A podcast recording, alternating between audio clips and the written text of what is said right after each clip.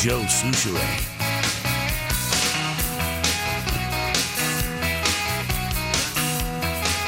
The president attended the uh, National College Championship game last night. And I saw that. He was on the field for the anthem. And the tabloids are trying to make the case that his behavior during the anthem uh, constitutes some signs of dementia. Uh, so I watched the video. I, I missed uh, I missed it live. I'd have to if go in back fact and it see, was yeah, on I don't- live.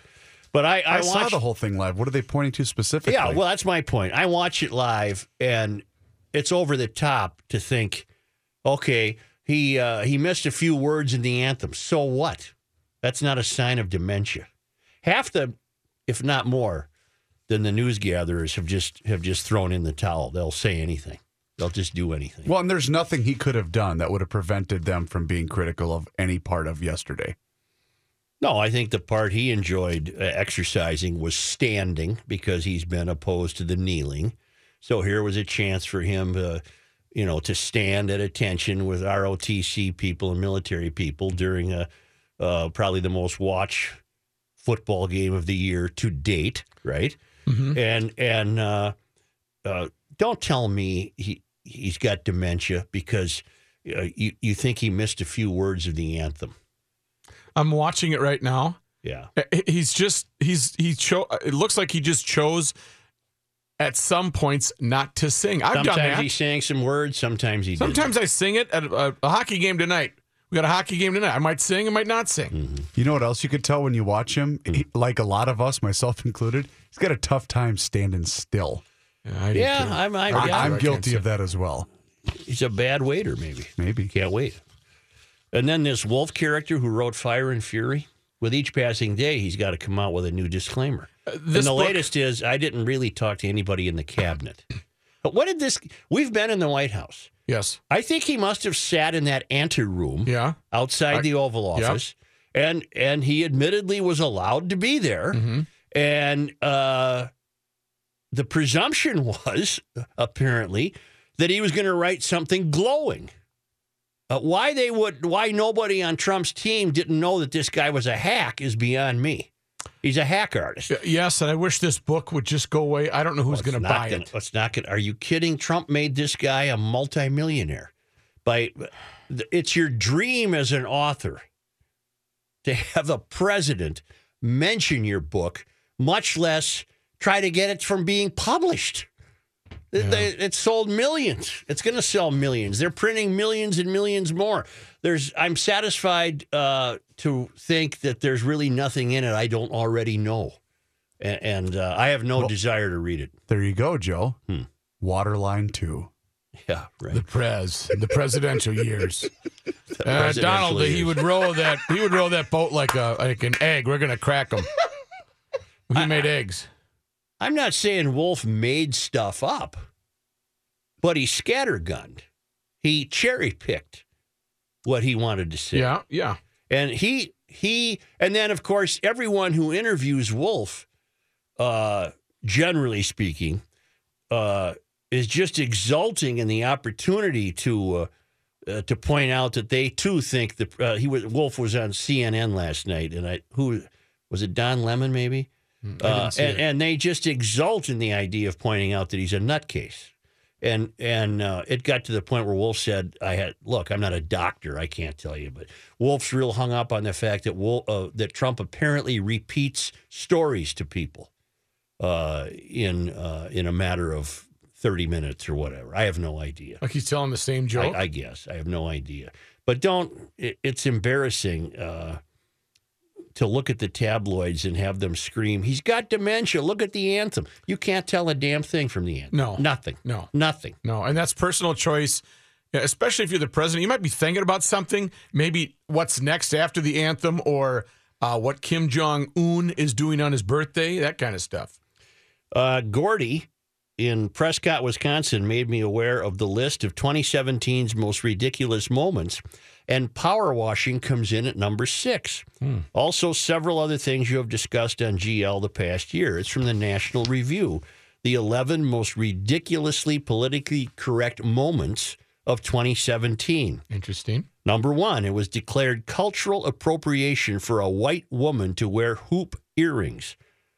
A resident assistant at Pitzer College sent out a campus wide email declaring that it was unacceptable for white women to wear hoop earrings because wearing them was culturally offensive to the black and brown bodies who typically wear hooped earrings. What? I, I didn't know that. Okay. Number two, Berkeley students claim they did not have enough privilege to take their exam in class. A group of students at the University of California, Berkeley demanded that they be excused from an in class exam because they just didn't have enough privilege to be able to handle it emotionally. I remember that. You we had that on mm-hmm. this show. Number three, Evergreen State College told professors to take students' feelings into account when grading them. School officials actually instructed professors to take into account the emotional commitment that some students had made to protesting on campus instead of doing work, and to be aware that the work of students that have not been involved in the protests may also have been affected because many feel that the campus is not safe. How outrageous is We, that? we had that. yeah. Uh, as an aside, Mhm. did you see where the new mayor of St. Paul uh, wants to come up with 50 bucks per school child to start uh, each of them off on having a college fund? Let's not do that. I don't I don't want to pay the 50 bucks. That's your problem if you want to send your kid to school. Just clean up the light rail in downtown St. Paul. And plus, plus, more and more people have to come to the realization that the academy quite literally is disintegrating, and you have to make a strong decision on whether it's worth it to even attend. Um, there's no reason that anybody in, in, in St. Paul should have to pay for my kids going to school. Number four, certain kinds of eyebrows were deemed cultural appropriation. According to an op ed written by a student at Louisiana State University, women styling their eyebrows to make them appear thicker is an example of cultural appropriation. Oh my! She also uses the phrase eyebrow culture when making her point. I, I'm unaware that there is an eyebrow culture. Number five, the size of chairs was declared a microaggression. The size of chairs was deemed a microaggression against overweight people, according to a guide released by the New School, a private college in New York. Number six, Chenzo on that one. Number six, a city councilman was concerned that hosing poop covered sidewalks might be culturally insensitive. That's where we got our term power washing. Mm-hmm. A Seattle councilman expressed concern that hosing down sidewalks that smelled of excrement might be insensitive because it brought back images of the use of hoses against civil rights activists. Thus, did the term power washing enter the Garage Logic lexicon? Number seven, the University of Arizona hired students to tattle on each other. We had that. The school's paid social justice activists were instructed to report any bias incidents or claims to appropriate residence life staff. Unreal. Mm-hmm. Remember this one? Number eight, a British student union tried to ban clapping and cheering because it was not inclusive to deaf people. Uh, We had- I remember that. We had that. about Yeah, that we had that one. Number nine, uh, expecting people to be on time was declared culturally insensitive. I think we missed that one.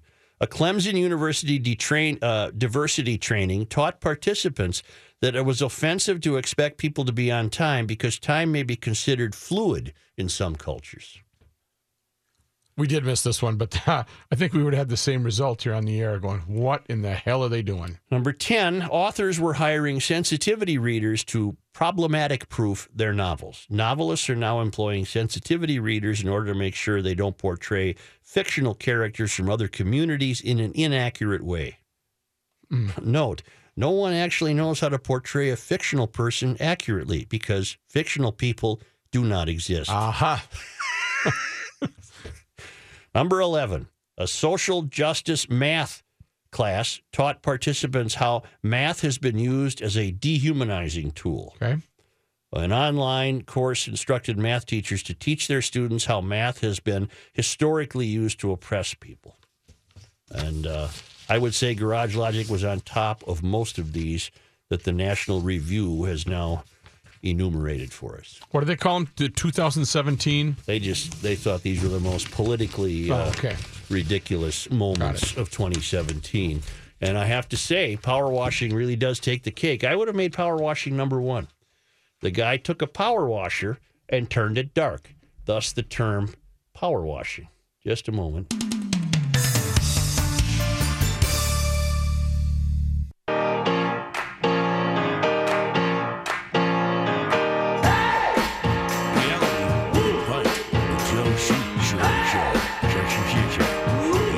Home.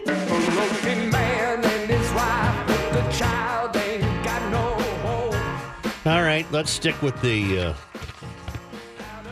it's somewhat a version of power washing. What do you got? In the latest overly empathetic attempt at shielding young people from the harsh realities of life, Mm-hmm. a, psychol- a psychologist wonders if schools should ban children from having best friends. Ah! Come on. hmm This was written up in U.S. News. Child and family psychologist Dr. Barbara Greenberg says there is something dreadfully exclusionary about the concept of a best friend. Can't have a best friend Something exclusionary Sure. of having a. because if you're not the best friend, then you've you've been excluded. Okay. Uh, and she notes that some American and European schools already forbid kids from having best friends. hmm Greenberg realizes that many will scoff at the notion based on real life expectations. Perhaps there is some truth to that, she says, but she is focused on the bigger picture. That is, the distress of rejection associated with having a close confidant.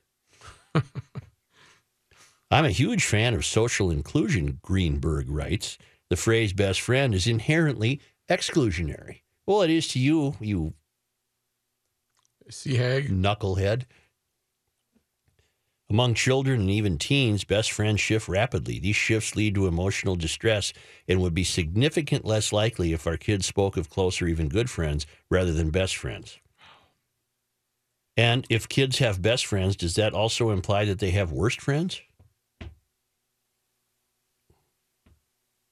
Wow. A focus on having best friends certainly indicates there's an unspoken ranking system. And where there is a ranking system, there are problems, Matt. Okay. There are problems. Well, because people are ranked, and you, you might be sore, sore if you're ranked number four and not number one. Sore as in uh, angry. Right. I see kids who are never labeled best friends, and sadly, they sit alone at lunch and often in their homes while others are with their best friends.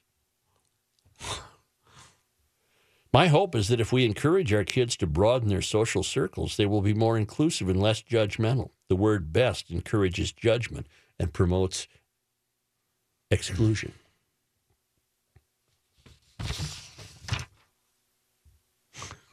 Banning. It's come to we have to ban best friends. Well, she's she's all over the map because that's followed by I am not, however, an advocate of encouraging kids to have huge groups of friends. Okay. Well, In other wait, words, she's a gotta- nutcase. Right. You've She's got a nutcase. fish or cut bait here. What is it? What I would like to see instead is children having a smaller group of close friends. In fact, there is research suggesting that adolescents who have a small group of close friends fare better emotionally than those who are part of a larger circle. Perhaps those who are part of a large group lack closeness and are socializing primarily with acquaintances. Aha. You can't please this uh, prematurely gray haired 42 year old woman who doesn't shave. Not at all. I don't know how old she is. Ah, you know what? You're probably no matter where you are, you're probably not too far off. Greenberg says parents should not forbid their kid from having contact with a best friend, nor march into the child's school to make sure there's no prohibition on having best friends. Instead, she says, consider making a bit of a shift to your vocabulary and talk to your children about the importance of having close friends. Put less emphasis on popularity and having best friends. What's her first name? Barbara. Barbara Greenberg. She concludes Think of all the wonderful opportunities you may have missed if you socialized exclusively with only one friend.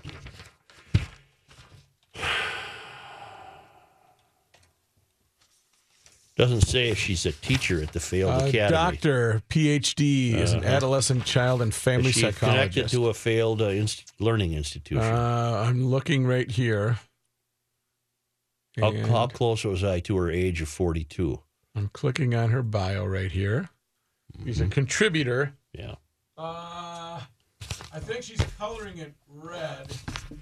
What's that Uh, mean? she's about. She's You're off the mic, Matt.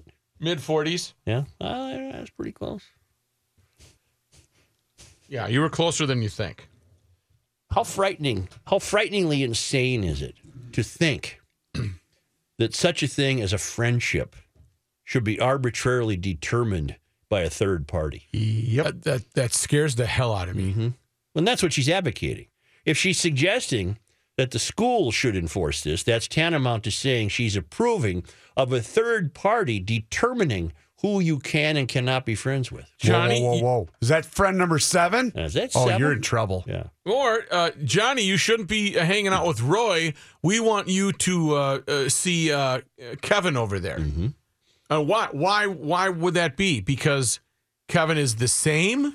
Because she is a Mysterian who has the misguided uh, idea, the misguided notion that she can make the world a better place by having people be less judgmental, uh, failing to realize that judgmentalism is part and parcel to your daily life. Everyone's judgmental 24 oh, with the exception of being asleep, you are judgmental your your uh, entire waking day and night. You are judgmental. You have to be. You have to make judgments and and here uh, is a uh, is a soldier of the mystery who would eradicate that, who would say, no, you shouldn't make judgments. The hell I shouldn't. Okay. I'm going to make judgments every day, and one of them is I'll never take a word, Barbara, that you say seriously. You're a nutcase. Here's some of her other offerings. Five ways to help our daughters develop a positive body image. All right. Five ways to soften the mother teen daughter relationship. Sure, because she'd probably find it terribly problematic. What to do when your daughter gets rejected by a friend. Well, shouldn't have a friend. Five ways parents of transgender teens can help their children. I'm sure there are more than five ways. How to improve communication with teen boys. Mm-hmm. Uh, the pros and cons of teen sleepovers. Yeah. Here's what I would like to see fruitcakes like this do. Yeah. uh, focus more of their so-called learning or their academic skill set on the havoc that is going to be, if not already, has been uh, heaped on young people because of their social technology devices. You want to get, you want to talk to me about that, Barbara? I'd probably treat you a little more seriously. Gotcha. But right now, all I can uh, uh, conclude is that you're a complete nutcase. There you go. Yeah. Why don't we be back shortly? Okay.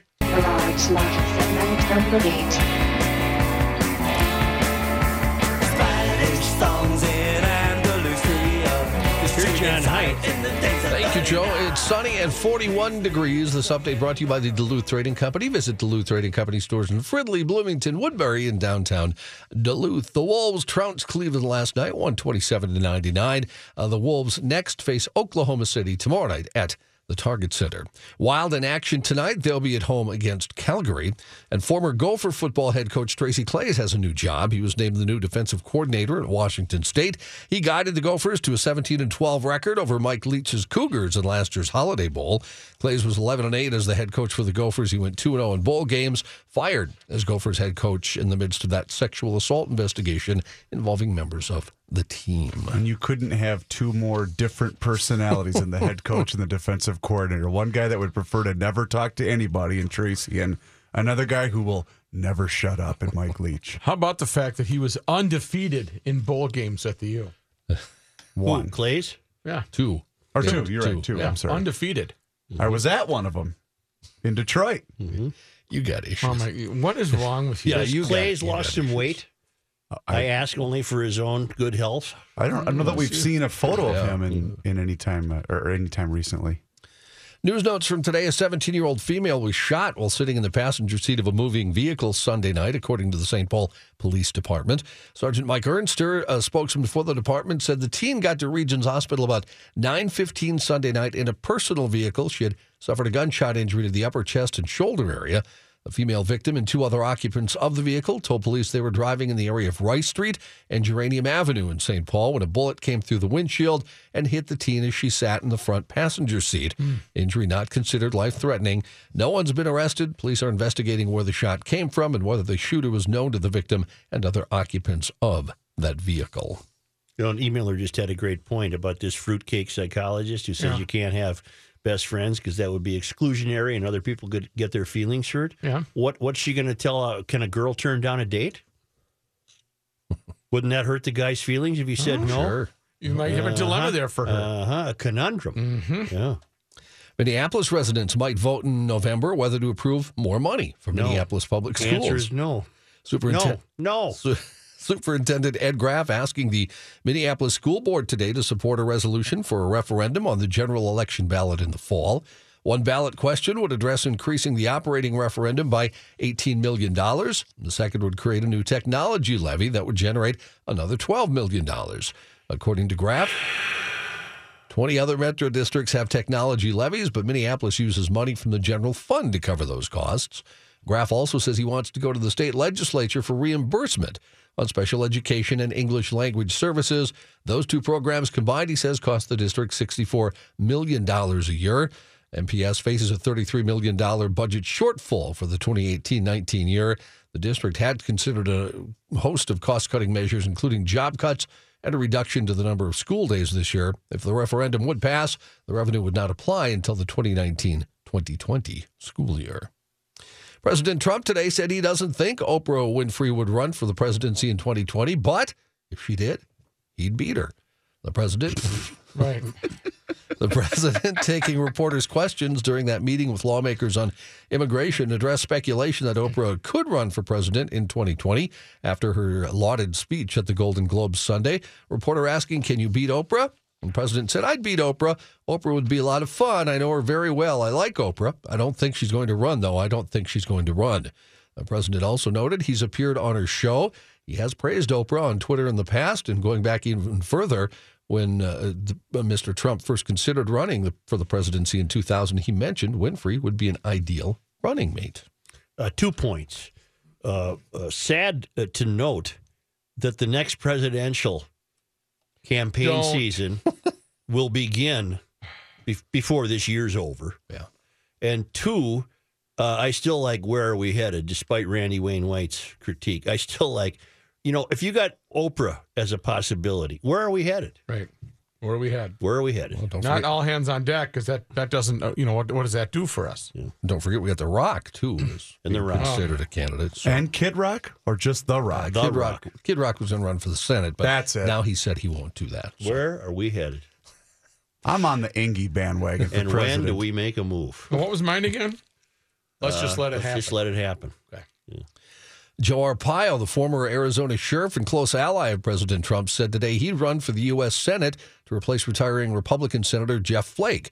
He said, I'm running for the U.S. Senate from the great state of Arizona for one unwavering reason to support the agenda and policies of President Donald Trump and his mission to make America great again. Arpaio was convicted last July of criminal contempt in a racial profiling case that highlighted tensions over U.S. immigration policy, but was pardoned by the president the following month. A federal judge had ruled that Arpaio willfully violated a 2011, uh, 2011 injunction barring his officers from detaining Latino drivers solely on the suspicion that they were in the country illegally. Arpaio, who dubbed himself the toughest sheriff in America, lost a bid for reelection in Arizona's Maricopa County in 2016 after 24 years in office. Uh, one city trying to get rid of the uh, make a move theory, Joe. Really? Garage Logic has. Leonia, a sleepy little New Jersey town. What do they do, John? Well, they're declaring 60 residential streets off limits to drivers who use them as cut throughs. Really? Residents uh, told the city That's a violation. We must do something about that. It's not very inclusive. Residents said they're sick of traffic tie-ups caused by commuters shortcutting their way through. No, those are commuters making a move. Right. The ordinance establishes a $200 fine for folks that do it. Uh, but Leon, Leonia Mayor Judah Zeigler said it's really more about apps like Google Maps and uh, Waze and other ways. Because if you do that, uh, it would let you know it'll cost you money if you drive through those streets. He said the Google Maps and the other apps won't do anything until they pass legislation. That's why they want to pass it. He said it gives the navigational apps no choice but to warn drivers that cutting through could cut into their wallets. So it's almost like a toll, then, basically. Zeigler said drivers without yellow tags proving residency could find themselves stopped by one of Leonia's 18 police officers and questioned. The first question the mayor said would be Do you have business in Leonia? Zeigler said the U.S. Supreme Court upheld the town's right to control access to roads as long as residents and emergency vehicles are not denied access. It remains to be seen if Leonia's approach to traffic control and getting off uh, off the apps will spread problems to surrounding towns. A new law only applies to Leonia's residential side streets, not the town's three. What major is uh, roads. Leonia? Look it up, Brooke. Is it some Tony suburb of uh, New York uh, with winding lanes? Uh, what? What? How big? It, how how big is it anyway? It has to be right if it's only a quarter mile. Leona, from- New Jersey. Yeah. It is. Let's see what the population is. Population. Uh, let's see, nine thousand one hundred ninety-five, They got 18 cops. That seems like a lot of cops for Wow. 9,000. Yeah, no kidding. and it is uh, right across from. It's got to be right across from Manhattan. Yeah, it is. Yeah. Washington Heights. I have a I have a question. I'm probably going to violate the scan bucket rule. Well, that's the- your goal for this year now. Are you sure you want to? Uh, you've been doing very well. it's You're nine almost- days into the year. It's almost like a ruling though, because I, much like you, I was in Florida over the weekend. Mm-hmm. I rented a car and I had to, to to pass through a couple of tolls. yeah. The first one was, you know, a couple of bucks to, after you got out of the airport, which okay, whatever. Right. The next one I I approached, it only accepted coins. Okay. I didn't have any coins. It was a dollar, so I just I threw a buck in the the, the Yeah. thing. I'm not going to scan you for that. But I didn't know what to do I because I, think you did what you had to do. I didn't have I didn't there was no other option. I had gave no them their money, didn't you? I put it in the hole. All right. Yep. Do you have any business in Leonia?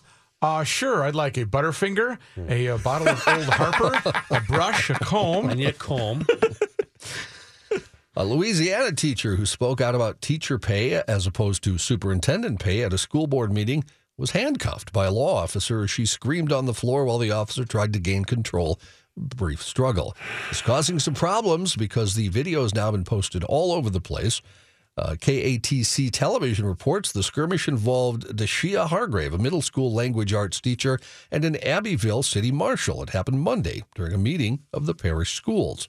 The station said the teacher had addressed the board about teacher salaries and raises, and the school board president, Anthony Fontana, at one point ruled her out of order. She was questioning why the board is thinking about a $38,000 a year raise for the superintendent with no raise for the teachers. City marshal on duty at the meeting approached her as she continued to speak and directed her to leave the room. She was then taken out into the hallway and handcuffed. That super club is a good deal, isn't it? Really is. The uh, it's unclear whether the marshal acted on board members' orders or on his own accord, uh, but the school board says they will not be pursuing any charges against the teacher. All right. Thank you. Spend more on education. Dave Dahl should be coming up next. There we go. You cannot stop him. He'll just make a move. Joe Soucheray. Here's Dave Dahl. Thank you, Joe. We're still watching the storm system out to our west, and that uh, right now appears as though it's going to start to really affect us uh, with maybe some fog and drizzle late tonight, and then fog and drizzle during the day tomorrow, and then it changes over as the colder air mixes in tomorrow night into early Thursday.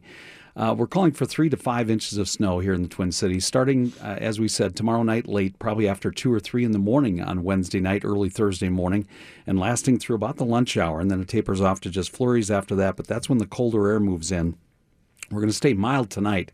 So any fog and drizzle that forms will probably stay above the freezing point, but it could get close. So there may be some slick spots. 32 for the overnight low. Tomorrow's high 38, and that fog and drizzle continues. The winds will switch around from the south late tomorrow and tomorrow night, and then switch around to the north at 20, 10 to 20, gusting to 30. It's going to be very windy late tomorrow night and on Thursday, blowing that snow around. So one to two inches of snow tomorrow night. Another, yeah, maybe two to three inches of snow on Thursday morning. So it gives us that total of three to five. And then just flurries after that. Some light snow again Friday night. Temperature wise, though, 18 for the high on Thursday, dropping temps much of the day. Then 8 above on Friday for the high. Teens below zero for Saturday and Sunday night, into Monday night as well. Temperatures next week are going to be, at least for the first part of the week, going to stay cold. I think it jumps up in a hurry by about the middle of next week. Temperatures get back in the teens to 20s for highs. But tonight, mostly cloudy skies, fog and drizzle, 32 for the low, 41 is the current reading, Joe, and I have the records for the day. Well, Dave, that's that's uh, January 9 is Already. today. Yep. Yep. 49 on this date. 49, Couple years here, Joe. 2002 2002, and 2012. 2012. 32 below zero. 32 below In 1977, in 1977, which I certainly remember I as a too. very cold year. it was. All right, thank, Thank you, Joe. Matt, Yes, bro. it's almost over. Over? Did you say over? When it's over.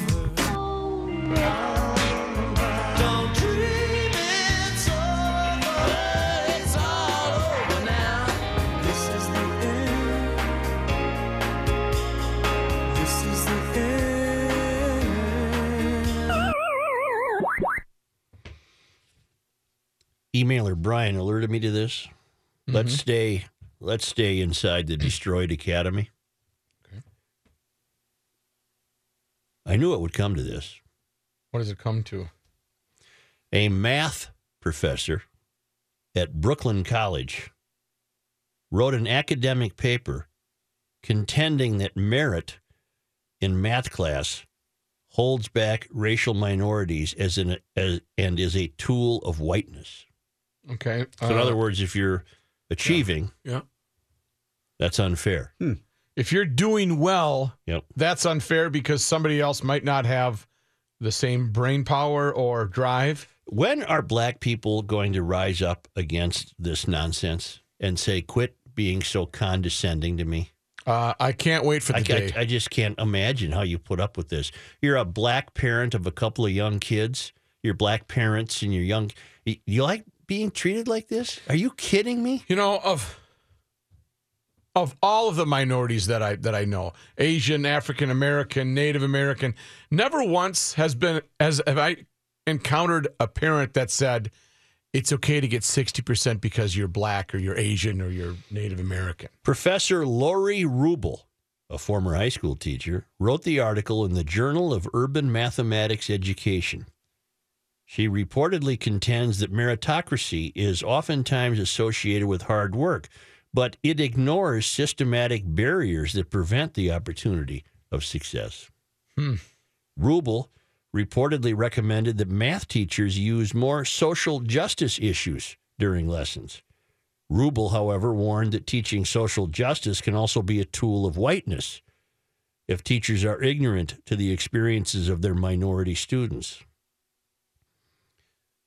The outfit Campus Reform uh, linked out to a PDF file of the article where Rubel cites another scholarly article to make the case that teachers often view participation of marginalized students as off task, unproductive, or distracting, even when it reflects students' membership of and competence in another social context unbeknownst to the teacher. That's academic gobbledygook and doesn't mean anything. Rubel wrote that math teachers who claim to be colorblind are not doing the minority students any favors. She wants them to not be colorblind. She wants the, the math teachers to realize that a black student uh, doesn't stand a chance, and therefore meritocracy is uh, invalidated. Don't they have to learn the ABCs just like everybody else? I would think so. By claiming not to notice, the teacher is saying that she is dismissing. See, she, there's no male in her life. That would be one conclusion you could draw. By claiming not to notice, the teacher is saying that she is dismissing one of the most salient features of the child's identity and that she does not account for it in her curricular planning and instruction, she wrote, citing another education theorist. Campus Reform reported that it reached out to Rubel but did not receive a comment. Oh, she's not calling back. I can't do anything about this. Uh, only black parents can do something about this.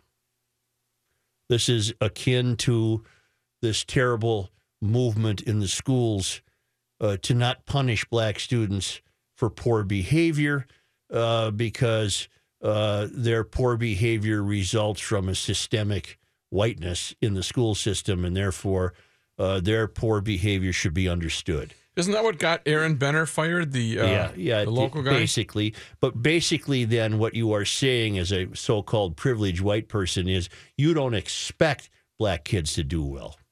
Therefore, you're going to be accommodating of them. When are black parents going to rebel against this? You can't. You can tune into GL every day, and I can point out the destroyed academy. But uh, You got to get together. somebody's got to stand party. up and say, "Hey, hey, hey! Don't do me any favors, you morons." I want my kids subjected to the same rigors as any other kid in this school. Why aren't they going to the uh, school board meetings and say, "Hey, school board, make it tough on my kids"? Well, so no, no, no, you don't even have to say make it tough. I expect that there shall there shall be no accommodations provided uh, my child academically because of the color of my child's skin. Okay, Boom, said done. Laurie Rubel. Laurie. I'm not even ripping that one I up. don't You're even want just- to rip you're it. just Just right, it, watch aren't you? this. Boom. Are you right? It's You- gone. a, a swish, It's gone. swish. Yeah. I think I saw this guy when I was at Publix over the weekend. Who? A Florida man uh, had an entire feast stuffed in his pants. Gross. Yeah, he was arrested while he tried to sneak out of the grocery store. Uh, Alvarez Aguilar, 26, Oh, senor, it's no bueno. was taken into custody on a petty merchant theft charge after walking out of Rhines Market IGA in Indiantown in Martin County. An arrest David viewed by tcpalm.com told, uh, said Alvarez Aguilar had removed a full rack of ribs from his waistband. Right. A further search uncovered nine pieces of fried chicken, two packs of hamburger buns, and mashed potatoes. And police said Aguilar Alvarez, who smelled of booze and was intoxicated, swiped the items from the store. Uh, no salami. Maybe you could have approached him and exchanged your. Uh, you got any ground coffee Hey, beans, what do you got? pal? Yeah, I'm looking at this. Did you ever think common sense would be this much fun? Joe Soucheray. What do the Wild have tonight? Calgary? Calgary. And the Timberwolves play uh, tomorrow night, I believe. Is the bloom off the rose with the Wild? Or are we still no, no, anticipating it's a not. playoff no, run? it's not. We're uh, Calgary tonight, at Chicago tomorrow night, then home Saturday to Winnipeg and home Sunday to the Canuck. okay. Let's we can turn it around here. I Timberwolves. turned it off. Timberwolves home tomorrow to OKC, Okay. And uh, then home Friday to New York Knicks. Right. Home Sunday to Portland's. 1500 ESPN is KSTP St. Paul, Minneapolis. Patrick will be joining us shortly. It's 43.